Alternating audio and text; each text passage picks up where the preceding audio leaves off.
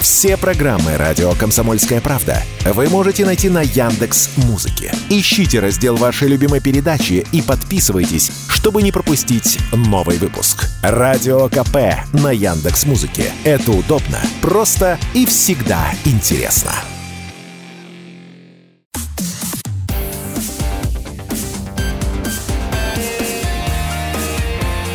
Пермь первое.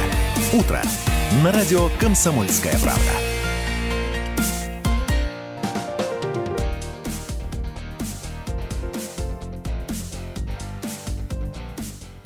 8 часов и 3 минуты в Перми. Доброе утро, любимый город. Вы слушаете «Комсомольскую правду», утреннее шоу «Пермь первое». Э, просыпайтесь, пробуждайтесь вместе с нами. Сегодня 22 января, понедельник. И вместе со мной этим ранним утром поднимает вам настроение, рассказывают о самых интересных и ярких и свежих новостях Нина Соловей. Доброе утро, дамы и господа. И Дмитрий Гаврилов, мой соведущий.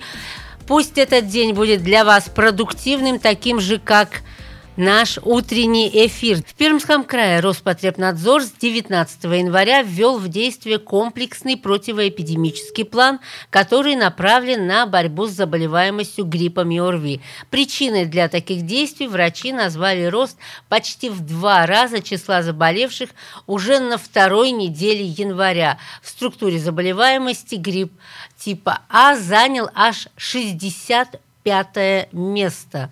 Как нам относиться к этому плану и действительно ли соблюдение этого плана нас убережет от распространения простудных заболеваний, мы поговорим с главным внештатным терапевтом Министерства здравоохранения Пермского края Натальей Корягиной. Наталья Александровна, доброе, доброе утро. утро.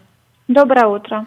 Первый вопрос. Вот по ощущениям у вас, как у врача, как у доктора, все-таки э, та эпидемиологическая обстановка, которая сегодня наблюдается, она привычна для этого времени года, для конца января?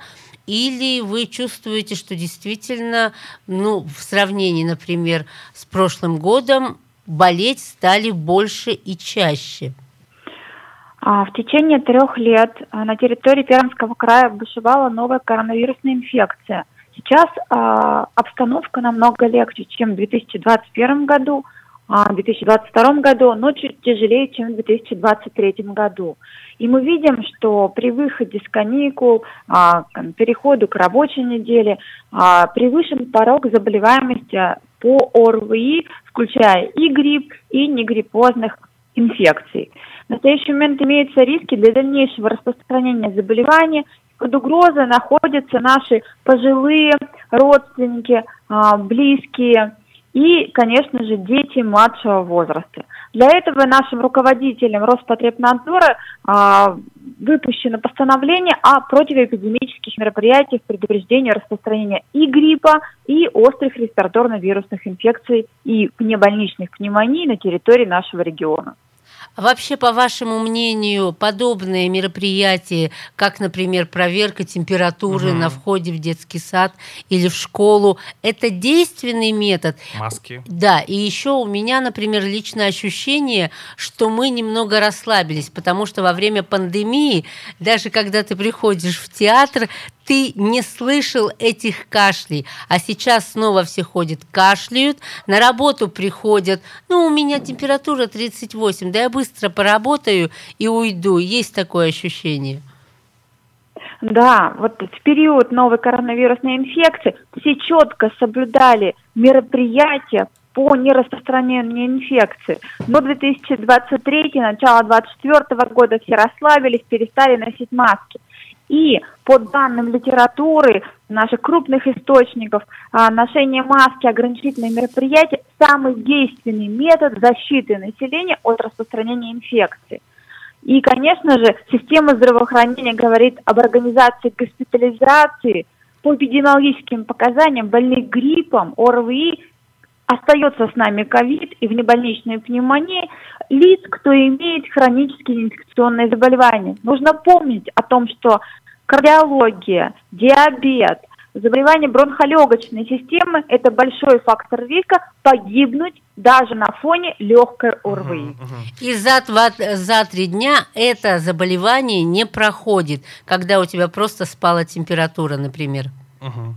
Да, продолжается распространяться вирус среди групп населения до 5-7 дней. Плюс нужно не забывать, до повышения температуры легкие ка- катаральное явление, выделение из носа, подкашливание, вы уже распространяете вирус и можете кого-то заразить, кто имеет факторы риска. Мгм. Наталья Александровна, о чем сейчас следует помнить, чтобы не заразиться, чтобы э, как-то обезопасить себя и чтобы вирус мимо тебя прошел? И свою семью.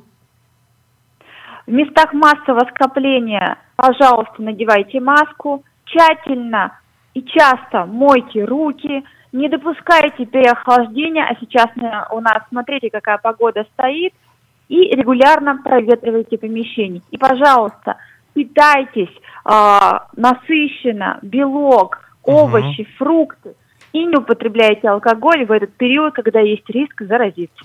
Наталья Александровна, спасибо большое, что ответили на наши вопросы. Главный внештатный терапевт Министерства здравоохранения Пермского края Наталья Корягина была у нас в эфире. Друзья, Спасибо. будьте здоровы. Пермь первое. Утро. На радио «Комсомольская правда». Все программы радио «Комсомольская правда» вы можете найти на Яндекс Музыке. Ищите раздел вашей любимой передачи и подписывайтесь, чтобы не пропустить новый выпуск. Радио КП на Яндекс Музыке. Это удобно, просто и всегда интересно.